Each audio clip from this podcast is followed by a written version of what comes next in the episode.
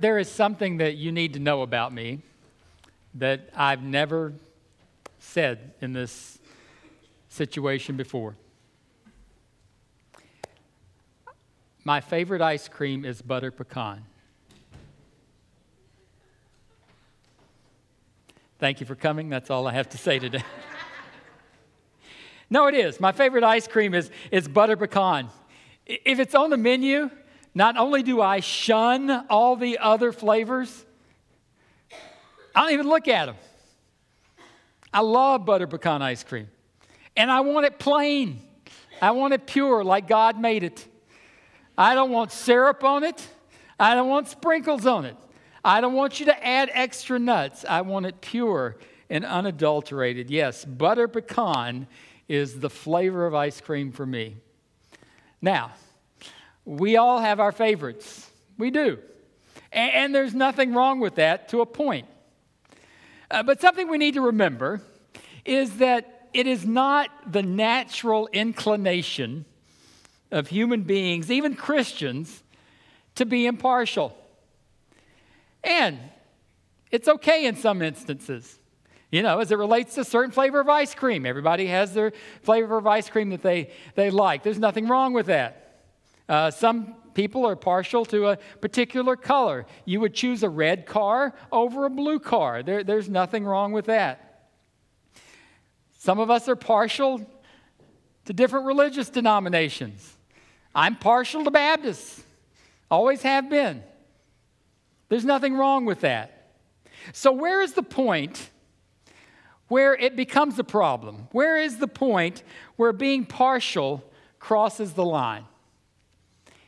James addresses that in James chapter 2, beginning in verse 1. He says, My brothers and sisters, believe, believers in our glorious Lord Jesus Christ must not show favoritism. Suppose a man comes into your meeting wearing a gold ring and fine clothes, and a poor man in filthy old clothes also comes in. If you show special attention to the man wearing fine clothes, and say, Here's a good seat for you. But say to the poor man, You stand there, or sit on the floor by my feet. Have you not discriminated among yourselves and become judges with evil thoughts? The line James says is with favoritism is when it comes to the way that we relate to other people. Because you see, God is totally impartial in how he deals with others. God loves all of us equally. He offers all of us his salvation through Jesus Christ. Now, it doesn't mean that God approves of everything that we say and everything that we do and everything that we think. It doesn't mean that we never grieve God by the decisions that we make or the actions that we take. And it doesn't mean that everybody will accept the offer that He puts out there for us of salvation through Christ. It's simply that God doesn't show favoritism in the sense that He offers His love and His mercy and His grace equally to all, not just to some and not to others. He offers it equally to all. But you see, that's not our natural inclination. Now, it doesn't mean that we are never impartial. Uh, it, it doesn't mean that in all our relationships we show partiality. But what it says is it's our natural inclination. Our natural inclination is to be partial or to show favoritism. But as we look at what James writes here today, I think it's important for us to look at two things. I think it's important for us to look at what James is saying but I also think it's important for us to look at what James is not saying. And I think it's really important that we all pay careful attention to what he is saying and what he is not saying today because it has implications for, for us today, in our lives today. So, if you drift in and out, uh, who knows what you're going to think I said by the time we're done here today. So we need to follow along. Here's what James is saying, and it's real simple James is saying that it is wrong to rank people who show up at your church. It's wrong to rank them. It's wrong to play favorites because you think some people are better than others. James says that's wrong. Everyone should be welcome to come into a church and hear the gospel of Jesus Christ and be treated equally. That's what James is saying. But unfortunately, our natural inclination is to show favoritism, whether it's based on gender or ethnic background or income level or clothing or personal hygiene, ability, personality, reputation, political affiliation, or religious affiliation. However, James says it's wrong to treat people differently based on their outward appearance. James says here, don't show favoritism. Literally, that means don't receive the face. Don't receive the face. In other words, don't judge people by what's on outside on the outside. Receive the person. Don't receive the face just because of what the face looks like. I'll give you a personal example. Uh, I, I grew up in the South in the early 1960s. When I was growing up, our public schools were segregated. In our county courthouse, there were two water fountains. One water fountain had a sign on it that said white only. The other water fountain simply had a sign on it that said colored. But in the church that I attended when I was a small child, in Sunday school class, they taught us a song. Maybe you know this song too, and if you do, you can sing along. It goes, Jesus loves the little children, all the children of the world. Red and yellow, black and white, they are precious in his sight. Jesus loves the little children of the world. It's a wonderful song and a wonderful message. But there was a contradiction, not just what was happening outside the church, but what was also happening inside the church. Because you see, we were a white only church. There wasn't a sign on the door that said white only, but we were. And it was known and it was understood in that community. Apparently, Jesus loved all the children of the world, regardless of their color. Only the colored ones could worship somewhere else. That was the message. And it was wrong. And it was wrong. And any time that we turn people away or anytime we welcome people for that matter, based solely on what they look like, James says it is wrong. And he says you are discriminating.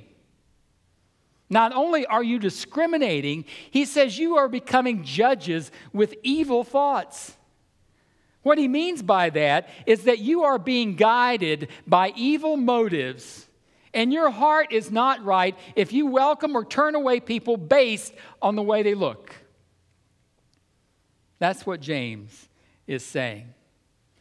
And it's strong language because he doesn't want any of us to think, well, if we just do this and if we show favoritism here, well, it's not nearly as bad as showing favoritism over here.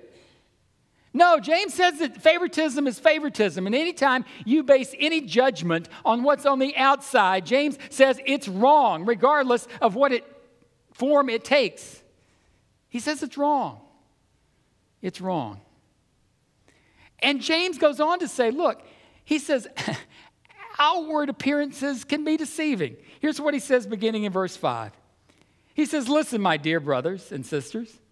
Has not God chosen those who are poor in the eyes of the world to be rich in faith and to inherit the kingdom he promised those who love him? But you have dishonored the poor. Is it not the rich who are exploiting you? Are they not the ones who are dragging you into court? Are they not the ones who are blaspheming the noble name of him to whom you belong? James is not saying that rich people are, are, are, evil people just because they're rich. What James is saying here is he says, look, think about what you're doing. He says, you're falling all over yourselves to welcome these people who are treating you lousy out in the community. But yet you're ignoring the people that God has chosen to hear the message. He says, that doesn't make any sense. He says, think about, think about what you're doing. Think about what you're doing. Now, up to this point, maybe James has just been kind of reasoning with them. But then when you get to verse 8, James brings in a very important biblical mandate that relates to our attitude. He says in verse 8, if you really keep the royal law found in Scripture, love your neighbor as yourself you are doing right. But if you show favoritism, you sin and are convicted by the law as lawbreakers. For whoever keeps the whole law and yet stumbles at just one point is guilty of breaking all of it. For he who said, You shall not commit adultery, also said, You shall not murder. If you do not commit adultery, but do commit murder, you have become a lawbreaker. Love your neighbor as yourself. James calls it the royal law. A better translation is it's the sovereign law. It is the sovereign law of God. And because it is the sovereign law of God, it is not up for opinion and it is not up for interpretation. Because the law of love is supreme and binding. The law of love is supreme and binding. It is supreme and it is binding because it comes from God Himself.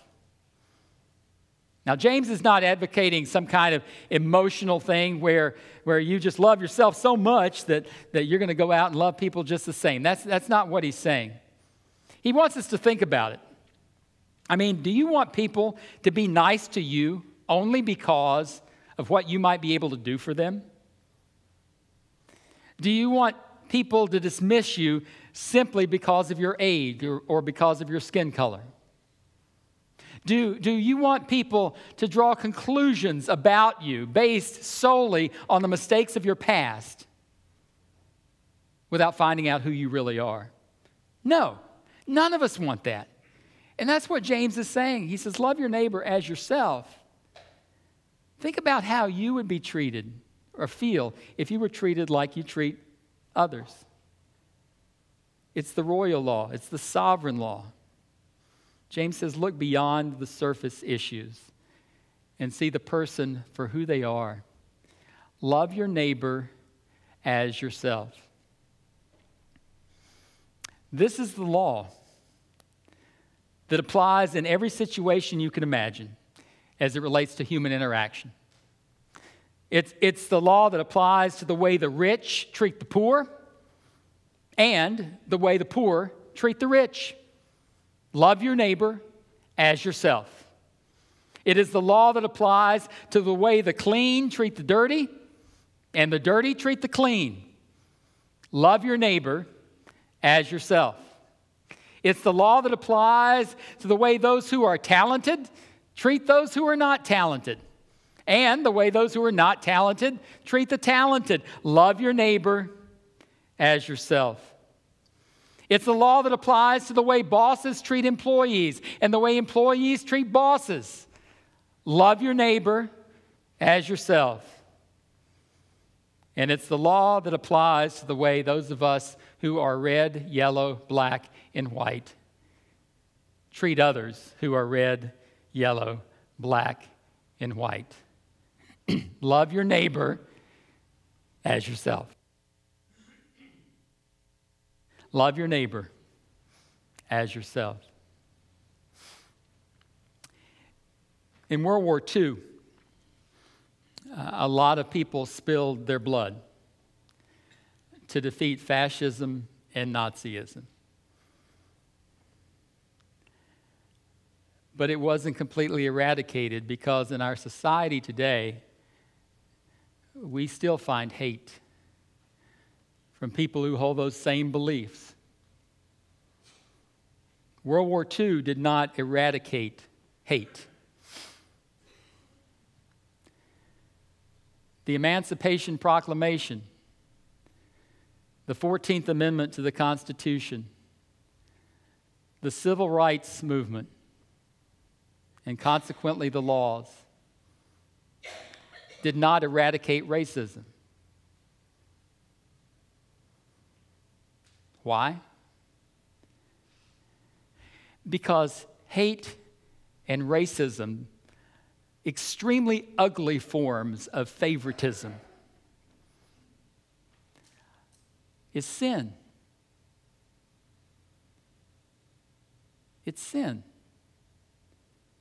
And sin is a matter of the heart. And all the political posturing and all of the law changes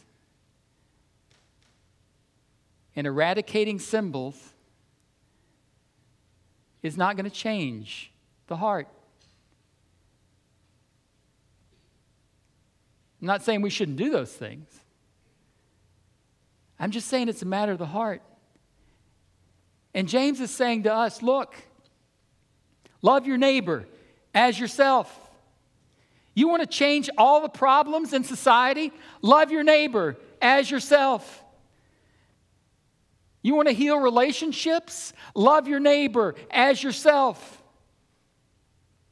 You want to be the church that God's calling you to be? Love your neighbor as yourself. That's what's going to change things. And until that happens, nothing's going to change. Love your neighbor as yourself. And James goes on to say, look, it doesn't matter how good you think you are. You can say, well, I'm a good person. I do a lot of good things. I help in the community. I do these things that are, are for the good of others. And James says, well, Look, that's great. But if you don't love your neighbor as yourself, none of that other stuff matters. Because, see, a lot of us think, well, as long as we just do more good than bad, then we're okay. But what James is saying is look, it's not that all of the good things you do negate the command to love one another it's the other way around. If you don't love one another, it negates all the other good things that you do in life. James makes an appeal. He says in verse 12 Speak and act as those who are going to be judged by the law that gives freedom. Because judgment without mercy will be shown to anyone who has not been merciful. Mercy triumphs over judgment. The key point here is the idea that we must look beyond the immediate results of our actions. Look beyond the immediate results of our actions. If we show mercy, we will receive mercy. If we show forgiveness, we will receive forgiveness. If we are willing to look past the superficial things about other people, then others will do the same for us. And the person who shows mercy will triumph in the end. Today's message causes us to look inside ourselves, to look inside our hearts and, and to ask ourselves do we communicate to some people that they are more valuable than others? Or do we communicate to some people that they are less valuable than others? Uh, do we show favoritism based on outward criteria? Do we work hard to welcome others, everyone, with the love of Christ? And do we see people the way God sees them? Impartially, and without showing favoritism.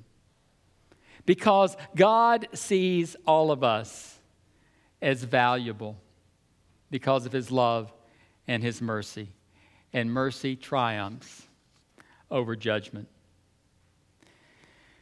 Mercy triumphs over judgment. At the beginning, or near the beginning, I, I told you about when I was growing up, about a particular church in a particular community in a particular culture. But in, in the midst of that culture, there was a voice of courage. Uh, and his name was Woodrow W. Richardson. And he was the pastor of the church that I attended when I was a child. And he knew that, that all of God's children were loved and welcome, regardless of color or anything else for that matter. And he stood for what was right. And he preached what was right.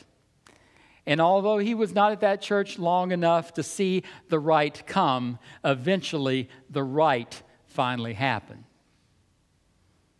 Because he knew that mercy triumphed over judgment. And I often think of him when I read this passage from James. That's what James is saying. So I hope you've hung with me this far as we've talked about what James is telling us. But if you drifted off, now's the time to come back because we need to talk about what James is not saying to us. And in this passage, sometimes it's easy for us to get it turned around and to make it say things that it does not say or to interpret it in a way that James never intended. Now, while we welcome any and all to come to this church and to hear the gospel of Jesus Christ, free of judgment because of their appearance, free of judgment because of their past, all are welcome to come here. All are welcome to come here. But James is not saying that the person who comes here, who hears the gospel of Christ, who allows Christ to become the Lord and the Savior of their life, who becomes a part of the fellowship of our church, James does not say they are then free to go and live any way they like by whatever standards they like. We who believe in Christ believe that Christ takes us where we are. Where we are, regardless, all our faults and failures. But He takes us, and His desire is to transform us and to make us new it doesn't matter what we brought in here, Christ's desire is to change us and to make us into his image. When we come to Christ, we surrender our will to him, we surrender our thoughts to him, we surrender our reasoning to him. And once Christ comes into our hearts, we are no longer our own. The Bible tells us that we are not our own. It says that in 1 Corinthians 6. It says, We are not our own, that we were bought with a high price. So we live.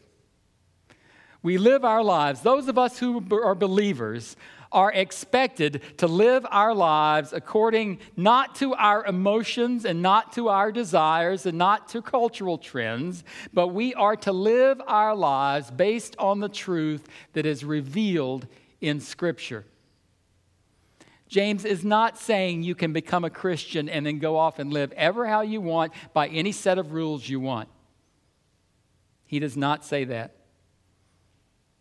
James is also not saying that we should, as a church, always look the other way and never hold fellow believers accountable. James does not say that. It is not showing favoritism, nor is it being judgmental. For believers to hold each other accountable to the truth that we claim to believe. It is also not unloving to hold believers accountable to the truth that we claim to believe.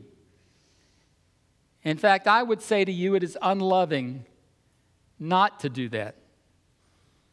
That it is unloving to let a believer going, go on living in sin. Now, while we cannot hold non believers accountable, we can't. We cannot hold non believers accountable. But we can and should hold each other as believers accountable to what we say we believe. Accountable to the truth as God reveals it in Scripture. This past week has presented us with the perfect example of how to understand what James is saying and what James is not saying. On Friday, the Supreme Court decided that marriage in all 50 states can no longer be limited to just a man and a woman, that it's open to everyone. Some did a victory lap. Others predicted the end of civilization. Some claimed that it should be a decision that was left to the states. But as I have said before, neither the state government nor the Supreme Court has ever defined marriage for me anyway. Because my belief has not been changed by any court decision or by any state law. The belief that marriage is intended to be between a man and a woman is based on what I believe the Bible clearly teaches. And while I realize that everybody doesn't agree with that, I don't apologize for it. And I don't apologize for basing my marriage beliefs on what I believe to be the truth of Scripture. And I will continue to teach what I believe to be the truth. And the church will continue to teach the truth. But, but, at the same time, my understanding of Scripture also compels me to be a person of love and grace. So, my prayer for myself is that going forward, that in all things, I would be someone who holds firmly to what I believe is biblical truth, but that I would do it in a manner that reflects the love and the grace of Jesus Christ. And I pray for us as a church that moving forward, that in all things we would be a church that holds firmly to what is taught as truth in Scripture.